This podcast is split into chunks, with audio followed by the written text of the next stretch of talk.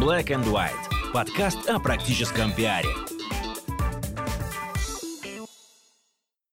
Здравствуйте, меня зовут Ника Зебра, и вы слушаете подкаст о практическом пиар Black and White. Это программа для практикующих пиарщиков, руководителей компаний и всех тех, кому интересен мир публичных коммуникаций. Сегодня у нас в гостях Денис Старк, основатель экологического движения «Мусора больше нет». Здравствуй, Денис.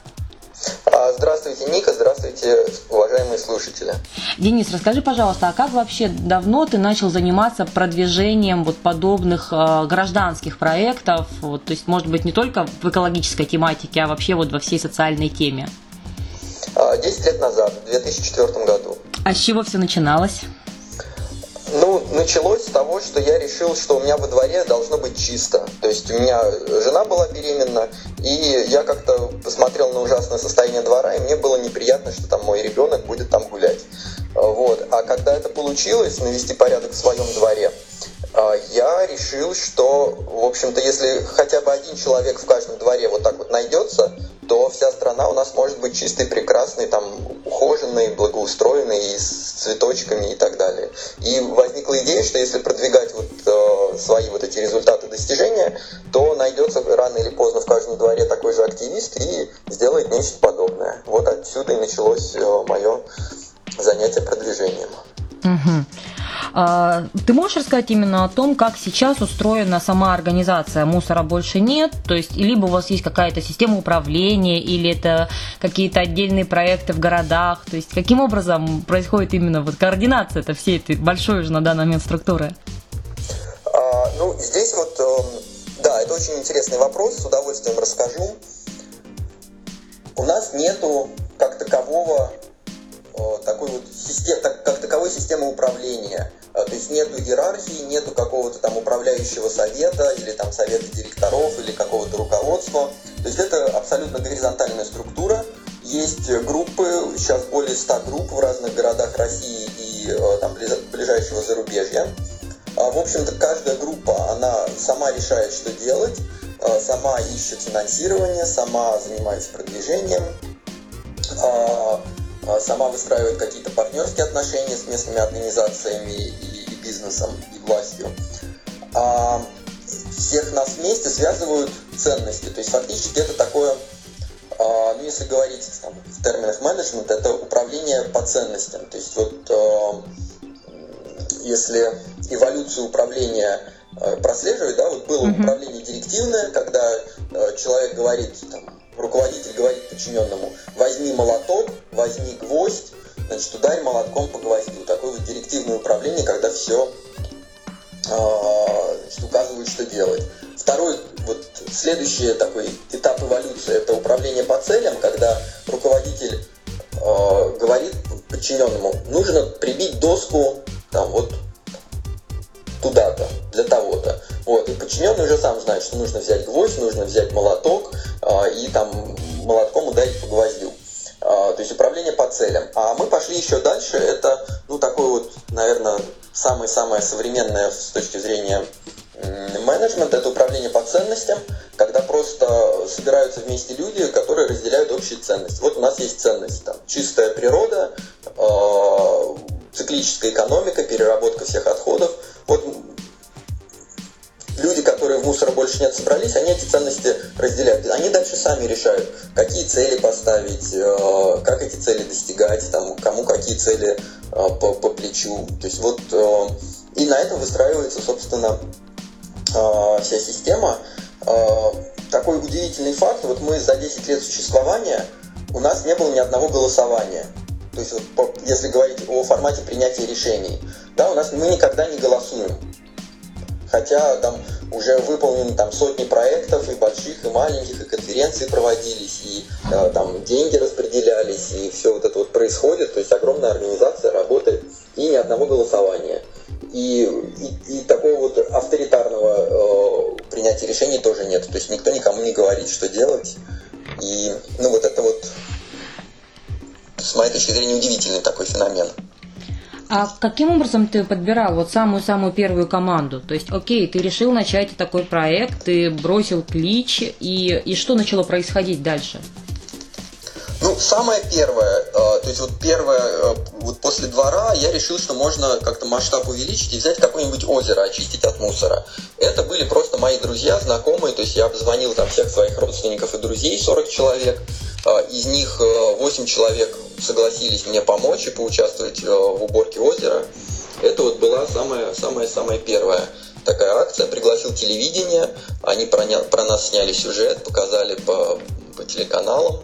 Потом, уже когда, собственно, как бы там вторая, третья акция, я начал смотреть по сторонам, что еще, кто вообще этой темой занимается. Выяснил, что, оказывается, есть Greenpeace, и у Greenpeace есть какие-то волонтеры.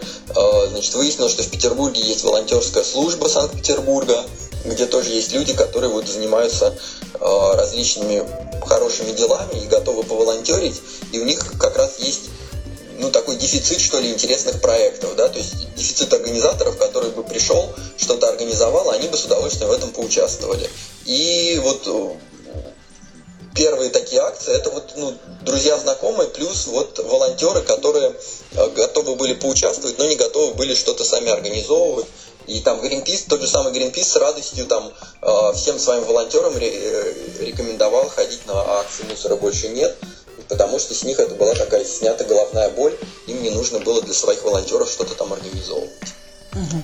А вот, на... поэтому, ну, вот, вот так вот. А потом, э, ну, появилась уже какая-то своя аудитория, э, там в интернет-группы появились, рассылка почтовая, и люди стали уже приходить вот просто, э, просто, ну, такие обычные люди. А на твой взгляд, есть ли вообще какая-то специфика продвижения именно экологических проектов? А, ну, нет, я бы здесь не разделял, что тут э, с экологией...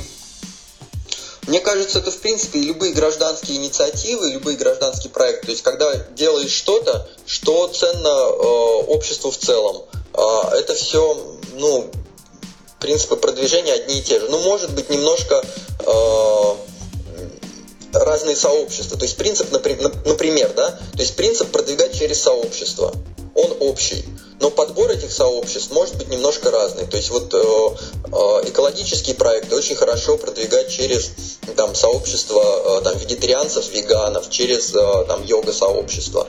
То есть люди, которые заботятся о своем теле, о своем здоровье, о здоровом питании, им же оказывается близко тема здоровой природы, заботы о природе, то есть это такие темы оказываются смежными. Наверное, также можно посмотреть для других э, гражданских проектов, посмотреть, какие э, сообщества окажутся близки вот к там, конкретной теме. Там, не знаю, если это там э, забота о сиротах, то может быть это какие-то там сообщества молодых мам, э, либо там молодых пап. Э, то есть, ну вот так, ну принцип тот же самый. А вы поддерживаете какие-то тесные отношения с другими проектами, которые продвигают гражданские инициативы? Да, мы все друг... То есть такое вот ощущение, что есть люди, которые занимаются гражданскими инициативами, и тогда им близко, в общем-то, все, э, э, ну, как бы все вот эти проекты, потому что они, в общем-то, про одно и то же. Есть люди, которые пока до этого ну, не, не доросли, не, не, не дозрели, и они так, пока вот ничем не занимаются. А э, так вот есть, ну, то есть есть какой-то, э, там, например, у меня, да, вот я увлечен экологией, и этим занимаюсь прямо серьезно-серьезно но при этом э, я э, с ночлежкой общаюсь, участвовал в их проекте «Ночной автобус», вот мы ездили, бездомных кормили.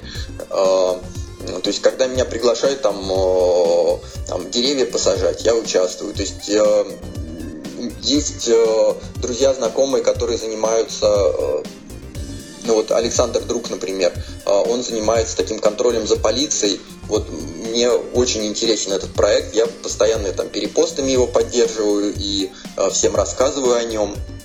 Также есть проект э, там муниципальная пила, которая с с коррупцией борется на муниципальном уровне.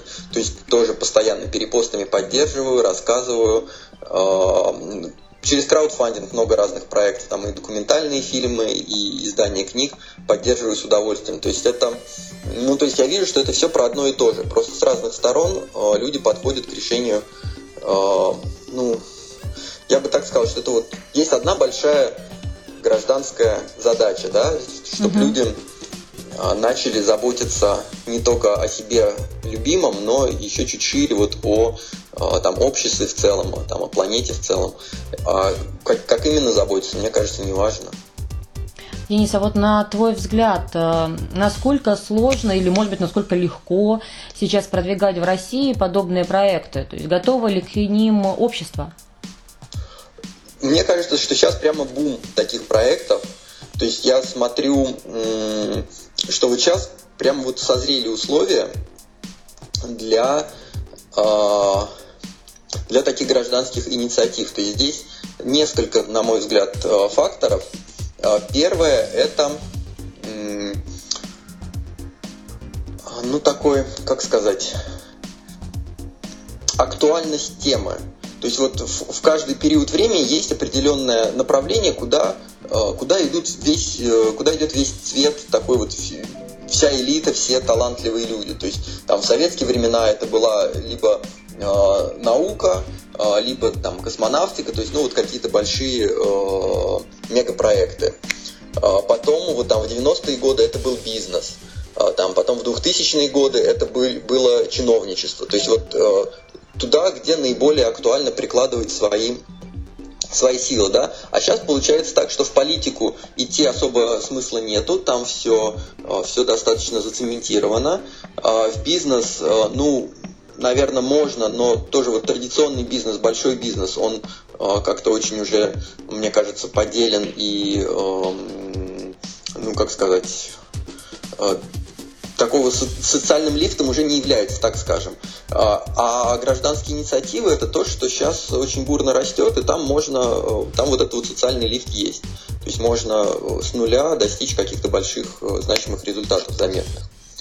Вот. Второй момент – это поддержка государства. То есть государство сейчас э, активно хочет что-то с населением делать. Пока не умеет, пока это делает немножко топорно, вот, но всячески, всячески хочет. Это, это и гранты различные президентские, это и, и поддержка, это и вот такое вот, ну, как бы, желание вот что-то делать вместе. То есть это во многом пока декларативно, а, вот, но одно с другим связано. То есть, когда э, чиновник начинает говорить, что он хочет э, там, с обществом что-то делать, он заинтересован там, в поддержке гражданских инициатив, он заинтересован в поддержке населения. То есть, сказавши А, потом приходится говорить Б. То есть, в этом смысле э, интерес есть.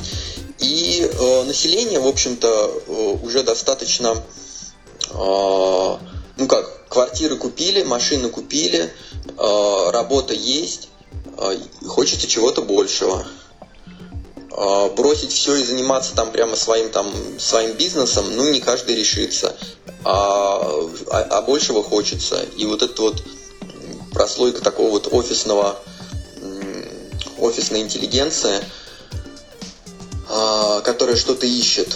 Ее много, там энергии много, и они хотят что-то делать. Поэтому проектов много появляется, много там и фестивалей различных, и велодвижение развивается, и экологических много проектов творческих много проектов. То есть вот мне кажется, что сейчас прямо в России это какой-то подъем. Причем это не только Питер, Москва. То есть я же вот где группы присутствия мусора больше нет, есть, я тоже как слежу, люди рассказывают, что происходит везде, в принципе, по всей стране, даже там не в городах-миллионниках, те же самые процессы. Угу. То есть, на твой взгляд, вот этот бум, он есть, и он будет продолжаться, как набирать обороты, Кон... да?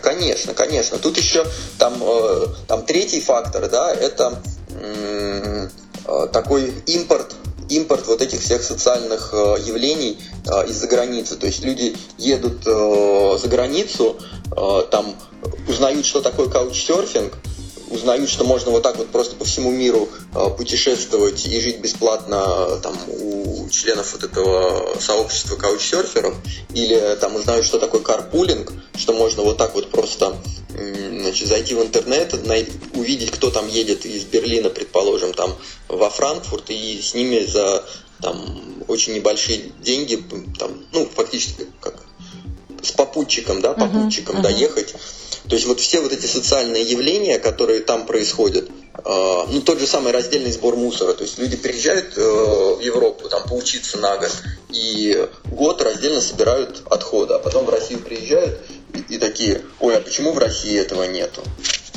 Ну, задают вопросы. Или там едут в Голландию, там все на велосипедах ездят, везде велопарковки, везде велодорожки. Это очень удобно, это прямо очень приятно. Они возвращаются в Петербург и задаются вопросом, а почему в Петербурге нет велодорожек? То есть происходит такой вот импорт э, вот этих вот социальных эм, явлений. Это тоже очень мощный фактор.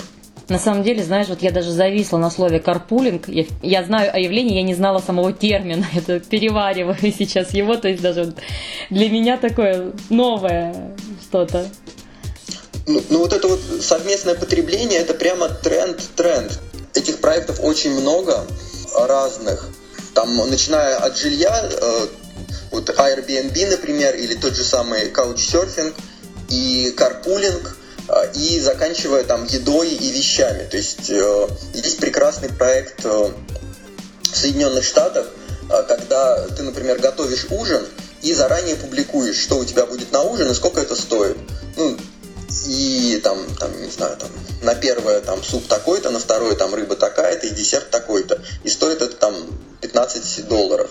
Вот. И человек вместо того, чтобы идти в ресторан и платить там там, 30 э, долларов, он приходит к тебе и э, за 15 долларов э, с тобой вместе ужинает. Тебе это не сложно там готовить на двух человек или на четверых, это примерно одно и то же. А так происходит общение, то есть ты общ... знакомишься с новыми людьми, они знакомятся с тобой, то есть это и бизнес-контакты, и какая-то и дружба, ну то есть вот то же самое там с вещами, например, там в Германии есть проект Friend, Friends называется. А, просто все вещи, которые у тебя есть, которые ты готов кому-то арендовать, там, я не знаю, там, дрель, какой-нибудь там электрорубанок, квадроцикл, ты с привязкой к карте публикуешь это и там указываешь цену, которую ты готов это арендовать. И твои соседи просто заходят и смотрят там по всей деревне, кто что сдает в аренду. И, соответственно, не нужно каждому у себя дома иметь дрель, или там, если угу. тебе хочется покататься на квадроцикле, тебе не надо его покупать, ты берешь это в аренду у соседей за очень небольшие, небольшую сумму. Ну, у нас в соседнем это... подъезде буквально да. есть э, сервис, аренда различной вот такой вот э, строительной техники, то есть там, перфоратор, еще что-то. Я вот два года хожу мимо них, два года удивляюсь. Оказывается, действительно популярная история. Ну, сервис, есть сервис, когда бизнес сдает в аренду угу.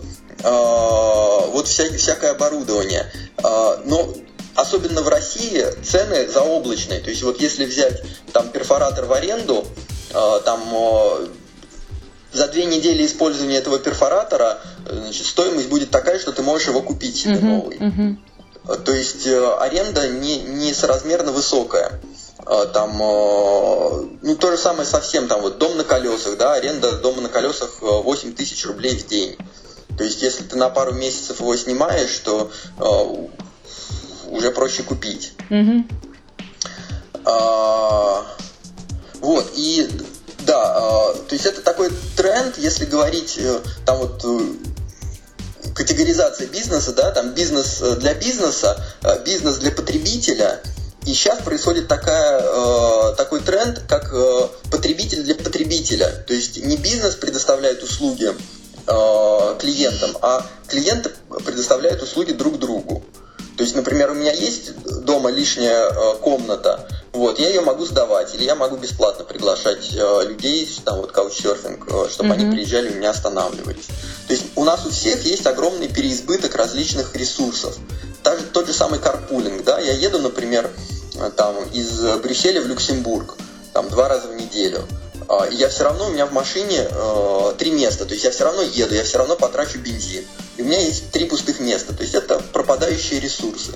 И получается, что вот у нас, как у потребителей, у граждан, есть огромное количество этих э, пропадающих ресурсов, которые можно было бы ну, разумно использовать. Угу. Вот, это, это тоже приходит сейчас в Россию. Сейчас вот Бла-Блакар в России активно э, развивается, Airbnb, Couchsurfing, то есть это все, все мы чуть-чуть отстаем, но, в общем-то, в тренде мировом. Денис, а как создать атмосферу доверия вокруг социального проекта? Ведь доверие – это едва ли не основополагающий фактор для подобных инициатив. Да, да, вот с этим, это, наверное, основной такой сдерживающий фактор в России. Мы очень закрытые, и мы, э, ну, с трудом доверяем и э, не очень ценим репутацию.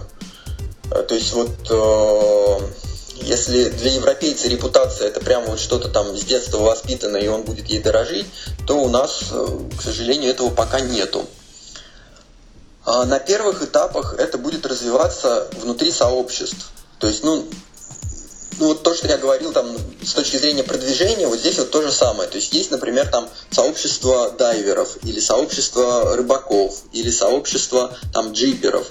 Вот они внутри своего сообщества очень дорожат доверием. И внутри сообщества у них есть э, э, ну вот, понимание важности репутации и, э, э соответственно, ну вот определенный, ну, как сказать, кодекс поведения, да. Угу. И внутри сообщества это может, э, может развиваться, вот такие проекты. Э, пока в широком обществе, я думаю, что мы еще не созрели для этого.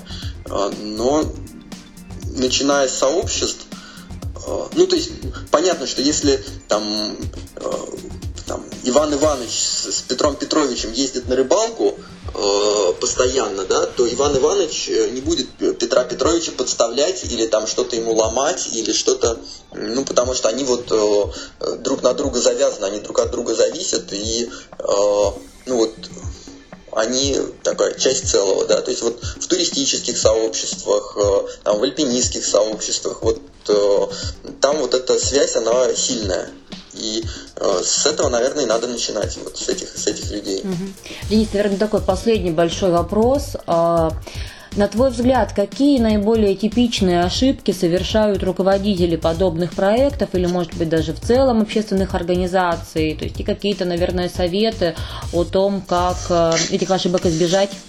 А, ну, типовые ошибки. А, главная, главная ошибка – это закрытость. То есть это даже не ошибка, а ну вот э, неверное отношение.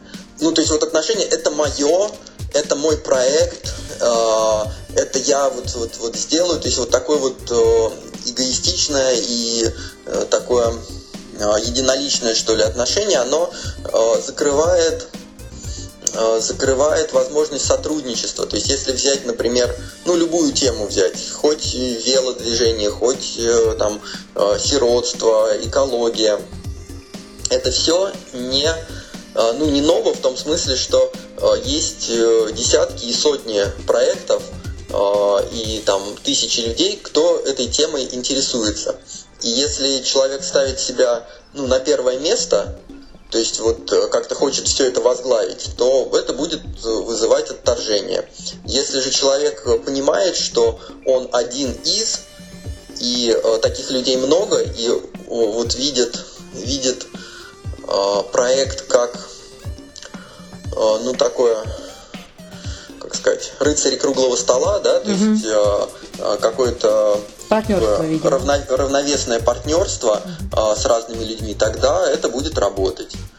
Вторая ошибка, ну такая не ошибка, типичная, но это скорее даже не для руководителей, может быть для таких вот совсем начинающих, кто, кто загорелся какой-то идеей, люди очень переоценивают э, значимость и ценность идеи э, самой по себе. То есть э, часто люди приходят с такой, у меня есть идея, и приносят это как будто это какая-то ценность. Вот. Ну, идеи сама по себе, ну, вот их много, они там где-то в воздухе витают. Э, идея без энергии, э, она очень мало стоит, то есть, э, ну, практически ничего не стоит. Поэтому думать не только об идее, а о том, как, за счет какой энергии, за счет каких ресурсов эта идея будет реализовываться. Ну, наверное, наверное, так, вот то, что в голову приходит. Ты считаешь возможным организовать серьезный большой всероссийский проект вообще без бюджета? То есть, вот да, абсолютно, человеку, абсолютно. он хочет, денег ему для этого не надо, правильно? Да, то есть здесь, здесь есть такое, здесь скорее нужно э, четко понимать, а, чувствовать и вот формулировать мечту. То есть то что, то, что может объединить людей в большой всероссийский проект, это вот мечта. А, даже не цель, а вот мечта, потому что цель, э, она сразу, ну вот, э, она очень такая конкретная, и сразу возникают вопросы, как к этой цели идти. Один говорит вот этим путем, другой говорит вот этим путем. То есть тут возникают разногласия. А когда вот формулируется мечта, то там спорить особо не, не о чем. То есть, э, как бы, вот про, просто на уровне ощущений, вот там, там вся Россия, все, все речки, все озера, все пляжи, там выходишь, а там нету мусора, там чисто. То есть вот нету мусорных куч, и все красиво, чисто. Ну, то есть мне трудно представить там хоть одного человека, который бы сказал, что вот э, ему это не нравится, да, то есть там uh-huh. у кого-то это может вызывать больший отклик, у кого-то меньший, но там явных противников этого, ну, невозможно себе представить.